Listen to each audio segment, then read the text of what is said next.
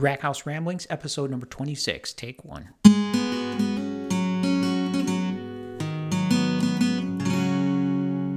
All right, this is Rackhouse Ramblings, episode number 26. I'm Jeff, your host, of course. This is the 6th episode of the 2nd season. I got a lot to talk about. Don't know where to start, so we're just going to jump right into it and get into it. Like I was saying in the last episode, or was it the episode before? I don't remember now. But we're going to start with bourbon, and we're going to carry it through the whole episode. And this week's Bourbon Spotlight, right out of the gate, we're doing it.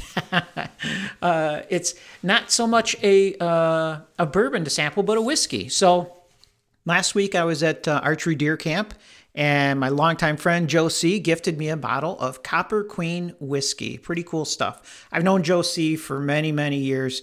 We started in the fire service together. Shout out to Joe C. Thanks for the gift. I really appreciate it. So Joe is one of my devoted listeners, and apologized over and over when he gave me this bottle. It's funny. First, because it's not a bourbon. And second, because it's not single barrel. Man, Joe really listened. That was pretty cool. That made me feel good. But he knew that I'd like the story behind this bottle, and he was right. So usually, like when I do this, you'll hear me open the bottle, pop the cork, all that sort of thing. So this bottle's already been opened. We've already had some of it, probably more than half of it, I should say. So I already know I like it. It's pretty good. But let me tell you about this whiskey. It's called Copper Queen Whiskey. It's from Iron Fish Distillery in Thompsonville, Michigan. So like all my other reviews, we're going to start out their website. It's www.ironfishdistillery.com. Check it out. Cool website. A lot of cool shit to read. So while we do that, before we do that, I'm going to open the bottle. We're going to take a sip. Stay right there. Cool bottle. When you look at the label, it's done in like an old-fashioned, old-timey font or text, what have you. And it says Copper Queen Whiskey, high grade, a blend, 43% alcohol by volume, 86 proof, 750 ml, produced and bottled by Iron Fish Distillery, Thompsonville, Michigan. Our stories define us, and when we're lucky, those stories unfold against a backdrop of impossible beauty. This unparalleled commemorative spirit celebrates and supports a gem in the heart of Michigan's rural Upper Peninsula, the historic Calumet Theater. Take a sip of history. Your Copper Queen beckons. A portion of the sales benefit the historic Calumet Theater in Calumet, Michigan. So I don't know if you guys know, but the Keweenaw Peninsula, way up there, is a town of Calumet. It has a lot of history, a lot of mining history, theater. At one time, I believe the town was pretty well off because of mining. And that's, I imagine, how they got a theater. I'm just speculating here. Of course, careless speculation I like to do. But I poured a sip of this. We'll check it out. It has a really good nose. That's one thing I really, when you smell this whiskey, it's really, I smell caramel, I smell nutmeg, a little bit of vanilla. And it's a very, very good sipping whiskey.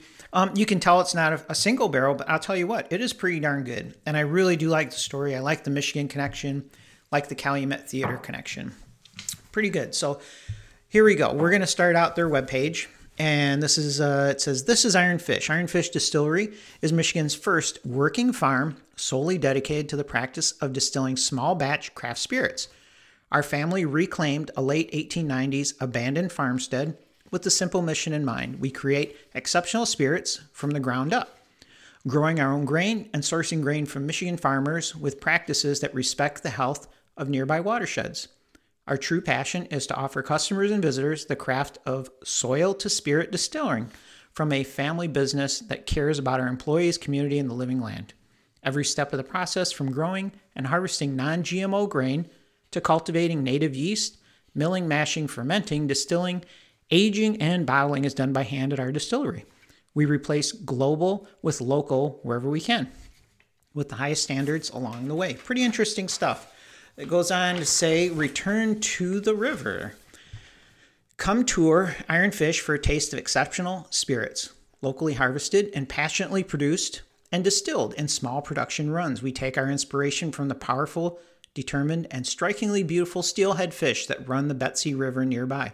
As the steelhead return each year, we bring the heritage and unique flavors of American small distilled spirits. The two-generation farm along the Betsy River watershed went quiet for over 2 decades. Having grown up vacationing nearby, we knew the spirit of the landscape and wanted to do what we could to preserve it. We purchased the farmland in 2011 without purpose until 2013 when a trip to northern Scotland changed our course. There we drew inspiration from distilleries generations old and from farm distillery on the island of Islay. From this inspiration, Iron Fish Distillery came to life, and vitality has come back to this farmland through our long-shared family passion of craft spirits. Beyond family founders, our success lies in the hearts and skills of our team and in our shared commitment to give back to our community and protect the land. Even before Iron Fish Distillery produced its first bottle of spirits, we decided that our production and business practices would be as sustainable as possible. We would restore and protect the land, water, and air we depend on, not just to do less harm, but to do more good. We would rebuild the health of the soil on the 120-acre abandoned farm we were bringing back into production. We would use farm practices that protect the surface and groundwater of the Betsy River watershed, our home. We would reduce our carbon footprint by installing solar panels and state-of-the-art heat pumps that extract heat from the air without burning fuel. We would plant trees, compost organic material, use spent mash as feed for bison, and recycle what's used in the distillery and tasting room. All this has come to pass. Our farming practices have been certified by the Michigan Agriculture Environmental Assurance Program. Our solar panels produce 7,000 kilowatt hours electricity annually, adding to the Michigan leading renewable energy we obtain from Cherryland Electric. Our planting of cover crops, clover, winter peas, forage turnips, and more improves soil health naturally and acts as a carbon sink. Our farm fields act as a carbon sink. We also manage and preserve 47 acres of maple forests, and we reduce our water footprint by limiting irrigation to just gardens and using a closed-loop chiller in the fermenting process. But there's always more that we can do, so we are piloting the planting of sun hemp as a cover crop with accelerated production of nitrogen and organic matter to build up soil, capture more carbon. We're starting a conversation with glass suppliers and label printers to increase recycled content. We're also looking at ways to capture more of the carbon produced in the distilling process. This is Iron Fish's Sustainable Spirits pledge to our customers, partners, community, and Mother Nature. Here's their pledge. We will continue to reduce our reliance on fossil fuels. We will use renewable and recyclable materials as much as possible. We will use sustainable farming methods. We will maintain our forests in a sustainable manner. We will always strive to be better and better stewards of our watershed and ecosystem. Wow. Whew. That's a lot. Sorry, guys. Thanks for listening through with me. So went to their website. Another cool thing I saw on their website was their different selection of spirits. And there's quite a few of them. So here we have Copper Queen Whiskey, right? Let me read through their list of spirits. They have experimental barrel-aged gin, Michigan rye vodka, bourbon whiskey, imperial stout casks, Michigan white rum. They have dark rum, bourbon whiskey, tawny port casks, Michigan woodland gin, Michigan winter wheat vodka, bourbon whiskey finished in sherry casks, rye whiskey, bourbon whiskey, Caribbean casks, white whiskey, maple bourbon whiskey, Rascatoon, raspberry, and Saskatoon liqueur, straight bourbon whiskey, of course, Copper Queen whiskey, 4 casks. Then they also have bourbon whiskey finished in cognac barrels and original aged gin. Then they have bourbon whiskey finished in mezcal barrels, and then barrel strength bourbon whiskey finished in maple syrup barrels. Whew, damn, that's a lot. My mouth is tired from all that. And in case you're keeping track, that's 21 different spirits. That's a lot. Hang on a second. So there you go. A few sounded real interesting to me, especially the bourbon finished in mezcal, and then the bourbon finished in maple syrup barrels, and then also maple bourbon whiskey sounded good, and their straight bourbon whiskey sounded good. Caribbean cask bourbon sounded good. There's quite a few of them. I did wanted to find out more about the Copper Queen whiskey that we're sampling today. So it's 86 proof. Their literature says our stories define us, and when we're lucky, these stories unfold against a backdrop of impossible beauty. This unparalleled commemorative spirit celebrates and supports a gem in the heart of Michigan's rural Upper Peninsula, the historic Calumet Theater. Take a sip of history. Your Copper Queen beckons. Iron Fish Distillery makes charitable contributions to benefit the historic Calumet Theater in Calumet, Michigan. Not available in our tasting room, only select retailers throughout Michigan, blah, blah, blah. So there you have it. Iron Fish Distilleries. Pretty cool story. I want to say thanks again to Joe. This is a good whiskey. I'd recommend it. If you saw it, buy it. I like the story. I like that it supports something in Michigan, so that was pretty cool. That being said, we're going to sip some throughout this episode. Episode 26 is started, so buckle up and enjoy the ride. Stay right there. We'll be right back.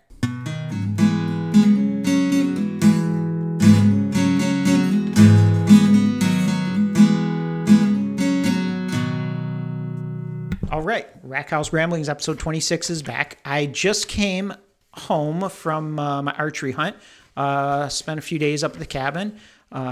So most of the podcast today is going to be focused on those adventures. I got a few of them for you right out of the gate. If you follow me on Instagram, you already know I was successful.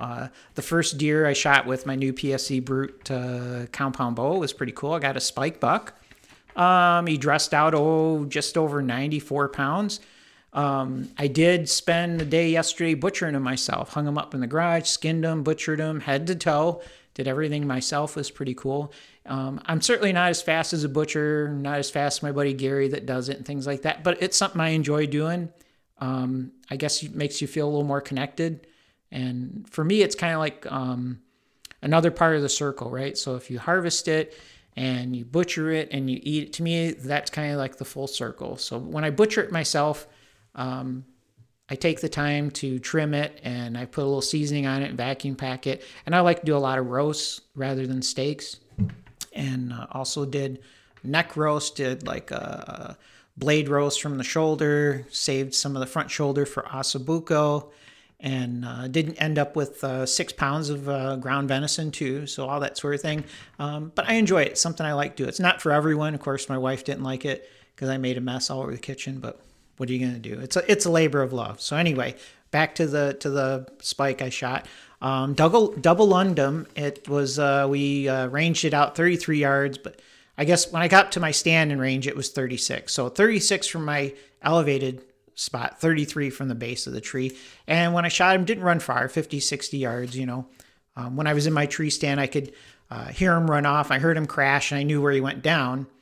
And, I guess before I go that far, listen, I ended up having to take two shots. So my first shot fell short. So when I'm sitting in my stand where I range, I'm guessing the deer going to come in was 30 yards, right? So he was there. I shot between his feet, and then the deer stepped back like another 10 steps. So I went to the next pin and shot him there. So he gave me two shots. After the first one, he kind of looked around, had no idea what was going on. I was pretty high up and a little ways away, so he really didn't know anything. He just, all I heard was a thump. So takes about 10 steps back.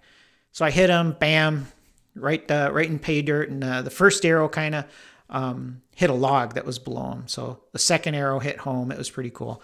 I climbed down from the stand, walked kind of around the kill site, and went to my cabin. And my hunting buddy James was there. So we had some coffee, waited an hour just to be sure. So James and I started tracking at the spot where I made the shot.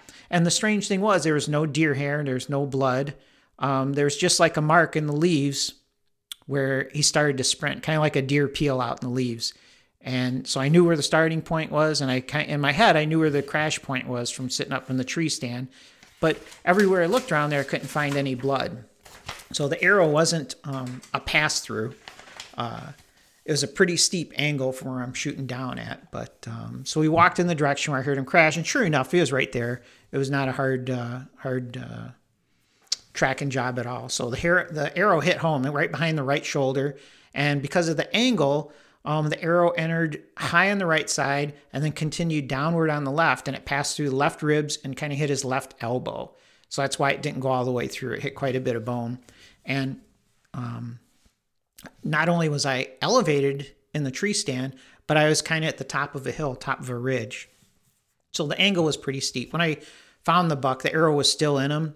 And when I pulled it out, of course, that's when all the blood came out. So needless to say, the broadhead did its job. My cheap broadhead from Myers, which is pretty awesome. Or Meyer, right? Everyone teases me. I say Myers, but from Meyer. You know what? Before we go further, let's talk about broadheads too. For my listeners that aren't familiar with the broadhead, let's just say this is the razor blade tip that attaches to the front of the arrow, right? So on arrows, there's different tips for different applications. So you can shoot, if you're doing targets or practicing, there's a field tip that's kind of a dome shape and it's pretty dull. But for hunting, you want like this razor sharp, you want razors on the end, right? To penetrate through the skin into the animal and do a humane thing. That's called a broadhead. And there's different types of broadheads. Some of them have 3 blades or 3 razors. Some of them have 4 blades or 4 razors. Some have 2. Some of them can be fixed in position, like a plus sign, and some of them can be mechanical that open up on impact. From what I was using for this harvest was a 3-blade fixed broadhead. And like I said, it came from Meyer on the clearance rack. They were 3 for $10, a 3-pack for $10. I know some of you guys are going to hate this, but I love using those inexpensive broadheads. So a lot of my buddies out there, Rick and Gary, Zip, you guys all, I know you guys use the more expensive, whether 20 or 30 or $40 for a 3-pack, whatever. But you guys are all very loyal, whether it's Rage or whatever. You know, I know some guy, was it Swacker? That's another one. Rage is one. G5 or Prime's another one. So you can imagine there's like this ongoing debate. And I always argue that whatever you're hunting, the game doesn't know the difference. Because the way I see it, the arrows we shoot are over 300 feet per second. And pretty much a butter knife would penetrate a deer hide at 300 feet per second. I always joke about that. But being the ethical and the honest hunter that I am, I always strive to make a quick, humane kill. It doesn't always happen, but that's my goal. That's what I strive for. And on this one, it happened. And I have an ongoing joke with the guys in my hunting circle, my bow hunter buddies, that none of the deer I ever harvested, they ever complained about the price of my broadheads. And I got to be honest too, like out of the package, I sharpen the broadheads. I have a little sharpening stone because I know when they come from the factory, they're sharp, but not as sharp as they could be. And the other reason, I guess it makes sense why I don't use expensive broadheads. So when you come to my hunting camp, at my cabin, what you'll see as soon as you walk in the door, going a look above your head, you'll see these 3 logs that cross the room. They kind of support the building and all that. And along the logs, whenever somebody harvests a deer, I ask that they leave their arrow. We put a couple of nails up and we hang the arrow across, and you do a little postcard underneath it that tells about the hunt and the day and the year and what you used and all that. So going across the room on like a few of the logs, you're going to start to see probably, I don't know, a dozen or more since we've done our bow camp up there. Well, probably more than a dozen now. But every time somebody shoots a deer, you leave the arrow with the broadhead and a little story. So I know some of my buddies wouldn't want to leave like a $10 broadhead up there just for looks, but whatever. Anyway, that's what we do. So I leave all my cheap broadheads up there. And it looks pretty cool when you walk in. You see all the arrows lined up. Anyway, I've gotten way off track, so we're gonna reel it in and come back in. So I shot a buck. James and I dragged it back, carried it back to the cabin. We dressed it and hung it on the buck pole and all that. And I'm so slow at doing all that. And James, it was probably one of the first times he had done it, so I kind of talk him through it. And it took us more than an hour longer than it should have. But anyway, we got the job done. And later that day, my buddy Josie arrived at deer camp and we celebrated. And the funny thing is, so Joe brings a bottle, but James also brought a bottle too, Bulleit. And I know I've talked about Bulleit before. It's another one of my favorite bourbons. So the funny thing was, so James brought Bulleit. Josie brought Copper Queen Whiskey, and I already had a Buffalo Trace up there. So you could say we sampled bourbon till late into the night. And then I got to thank my buddy Joe for cooking that night. He did a wonderful, wonderful job. We had some venison tenderloins, and Joe made an awesome venison backstrap that he kind of filleted out and put bacon in there and rolled it up into like this bacon venison backstrap pinwheel roast. And it was so good. And he did it, of course, in a black iron skillet, which I love to use. And we had a great night. We stayed up way, way too late. So speaking of special meals, I tried doing something the next night, something real unusual. It's not for everybody, but this is something I really wanted to try. Every year for deer season, I have a list of goals. This year, of course, I wanted to get I wanted to get 2 deer. So that's still on my list. But another one of my goals was to eat deer tongue, and another goal was to roast a deer head underground. They call it barbacoa style. So that's what I wanted to do, is get the skull, season it, do all this sort of stuff, and do it. It's called barbacoa style. And I'd seen it on the show called Meat Eater. And so we tried it. James and I, he watches the show too. He's a big fan. So we had all done all this prep work for Josie arrived. I brought a deer head to bow camp, and that was courtesy of my buddy Gary. Thanks, Gary. I know you're listening. Thanks for the deer head. It was recovered from a roadkill. So anyway, we got it up north. James skinned it, seasoned it, wrapped it up. So the idea is you start a campfire on the ground. We let it burn, get a good bed of coals, and after an hour or two, you use the shovel, and we kind of scoot the fire and all the coals over, and then we dig a hole underneath, directly underneath where the fire was, like a pit. And it was kind of cool. As we were shoveling out the dirt, you could see the steam coming off of the dirt where the ground was hot, and you put your hand in, you can feel it too. So it was pretty cool. So we wrapped the head with like several layers of aluminum foil, set it in the hole. And then so it wouldn't burn, we put like a damp towel over and then dirt and put it all back over and then move the fire right back over the same spot. And we stoked it, throwing some more wood. I want to say that it was 1 or 2 p.m. I don't remember. James can probably correct me if he remembers. But we let it burn down.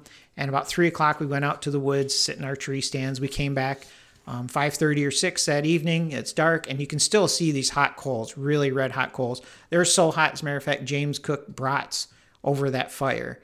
And so around 7 o'clock, brats are done, uncover the fire and dig it out, dig out the head, the foil and all that sort of thing. And it ended up being a pretty big disappointment. It was only half cooked.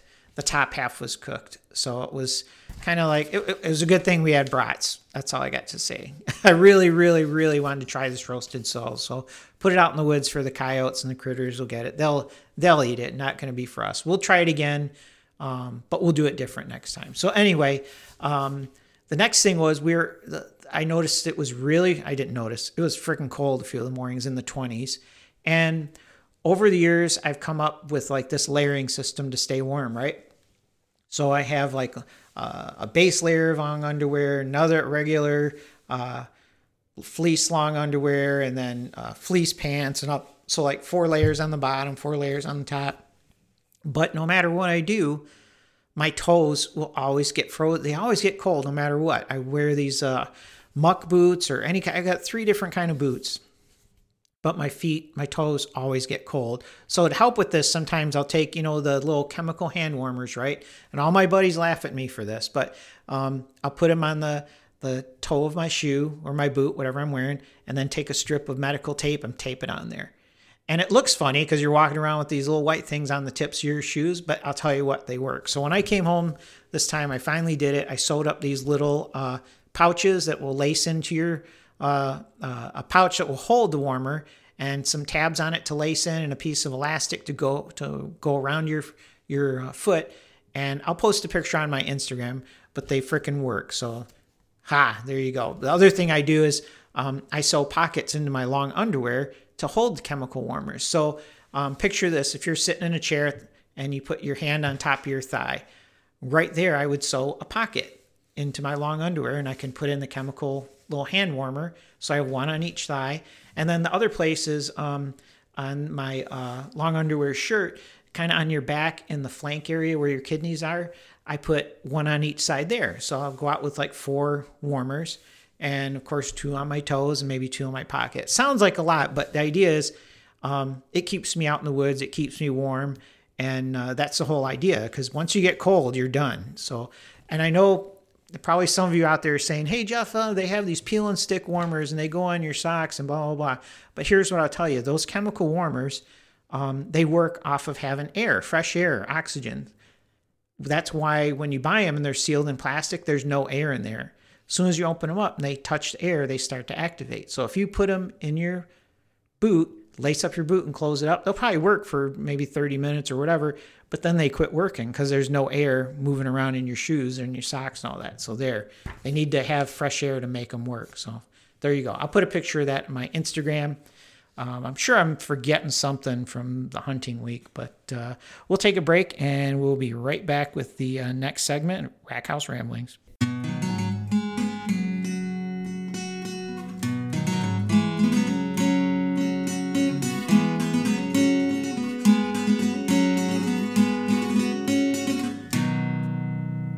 episode 26. We're back. And in case you guys didn't know, last Tuesday was the new season of Curse of Oak Island. And guess what? I'm a huge fan. Most of you guys know that.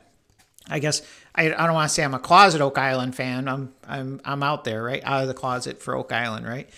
It was a 2-hour episode, and they talked a lot about COVID and how it affects this year's dig season and blah, blah, blah. And, you know, the Lagina brothers start out the show stuck in Michigan because they can't get across the border. And the Canadian guys are on the island. They're all working really hard. So the episode's called Remote Control, and they're doing a lot of stuff using Zoom and all that social media and all that crap stuff. But by the end of the show, they're united. The guys show up on the island. It's all great. And so they make a couple of discoveries on the show. But the one that stuck out to me, and hopefully you guys have watched it, I'm not ruining anything, but they discover this stone foundation, and one of the historians believe it is a pine tar kiln. So it's a kiln for rendering tar out of pine somehow. And the kiln, it supports my theory. I told Ann this. I have my own personal theory. And my theory is that the island was used as a place to stop and repair ships. It was kept secret because you didn't want anyone to know your ship was docked and unloaded. It'd be like a sitting duck, right? So that whole coast, the English and the French and the Spanish, everyone's used this coast up and down. And it wouldn't have been marked on a map. Say, map, here's my repair shop. No, you would never put that on there.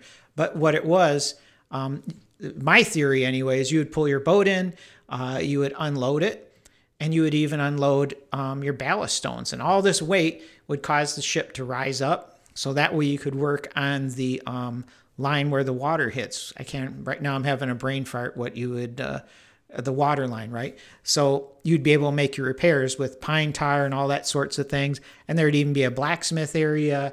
But when you unloaded your cargo and stuff, you might have had to bury it. And that's where I think that everyone thinks there's treasure. There was treasure there, what have you. But that's my personal theory, that the whole island was used as a repair place where you can hide away. It's kind of hidden away from the ocean and this little bay, Mahone Bay, and all that sort of thing. And then when you were done, you would load back in your ballast stones, you'd load back in your cargo, and you would be on your way. So there you go. That's my theory. New season of Curse of Oak Island is out. Check it out. I don't think I have anything else for episode 26 of Rack House Ramblings. I think we will have some more in about a week. Got another new bourbon to try. Went to the health food store. Got a couple of things there. Got something cool to talk to you guys about for the next episode. But I'm going to have a few more sips of the Copper Queen Whiskey. Thanks again, Joe C., thanks, James. Thanks, Gary. Thanks to all my other listeners. I really appreciate you guys. And before we go off the air, reminder, I'm still looking for someone to sponsor my Wagyu beef episode. You got to buy 2 steaks. I'll provide all the rest, the bourbon, the entertainment, the humor, the side dishes, what have you. So there you have it, Rack House Ramblings, episode 26. We'll see you guys.